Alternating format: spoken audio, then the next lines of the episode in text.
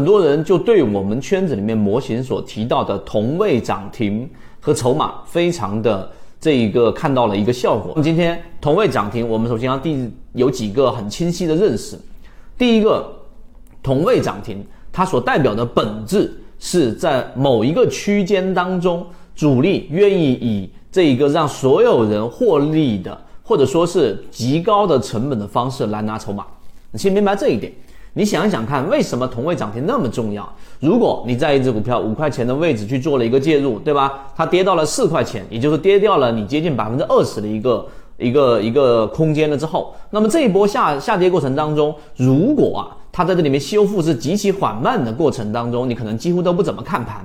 但是呢，如果当第一天出现涨停的时候，你可能下班了，你可能休息了，然后呢，你回头一看，哎，我的股票涨停了，甚至我已经平本了，甚至我小有盈利了。那么这种情况之下，你先想一想，是不是在第二天开盘，如果有一个冲高回落，你终于可以离场了，你终于可以脱身了，这种时候是不是你可以就把股票给卖掉了？这就是主力收集筹码的第一种状态。那么第二个，如果你是另外一种人，我认为我的股票会继续上涨，我之前的逻辑终于得到了验证，市场终于给我的利润。那好，结果呢，这个涨停之后冲高回落，然后又把前面的这一个可能百分之十五左右的上涨全部都吃回去，或者吃回去一大半，你又由盈转亏。这种情况之下，所有人都会有一种后悔心理。那么，因此，当它再出现第二次涨停的时候，也就是出现了我们所说的同位涨停，那么第二批人，你可以把视频停下来问一下自己，你会不会卖掉？那这种情况之下，大部分散户又把股票给卖掉了。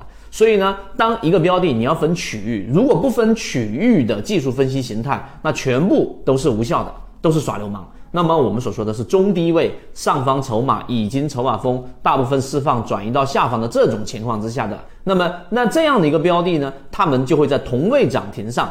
表现出主力资金非常强烈的拿筹码的一个欲望，这是第二点。第三点呢，你要去知道同位涨停，它实际上呢就是一种力度的表现。什么叫力度的表现呢？我们之前说过，你要看一个标的到底它的在低位的时候，在下跌过程当中，它突破某一个压力的时候，到底是一脚踹开，还是轻轻把这个门给推开？你可以理解一下我们这个比喻。如果是一脚踹开，代表资金实力非常强，因此同位涨停往往。都是出现在某一个前面新高啊、前面高点的这种压力位突破的这个位置，所以第二点在力度上理解。第三个同位涨停，它本身就是个股活跃性的一个表现。很多人喜欢抄底，很多人喜欢说这个股票已经跌了这么多了，应该不会再跌了吧？基本上跌到已经跌到了估值底部了，等等等等。但你要明白。我们圈子之所以给大家展现出交易系统的一个真实的实战魅力，主要的原因是在于它能够尽可能的靠近起爆点。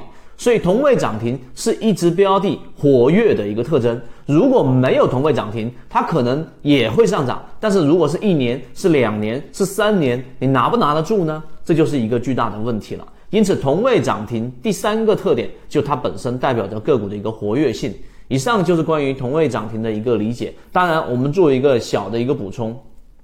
当你发现个股出现同位涨停的时候，它一定是有一个操作基础，就这样的判断基础，它一定是小盘股、中小盘，可能三十个亿，可能四十个亿。你千万不要拿中国石油、中国石化来用同位涨停来做特征。这一点在我们说大盘股上，你认真思考一下就知道，其实它这一个模型是无效的，只有在中小盘上才有效。圈子从二零一六年到现在都分享模型，一方面是自己记录自己的交易系统，另外一方面可以帮助大家建立完整的交易系统。系统进化模型可以移步关注泽西船长公众平台。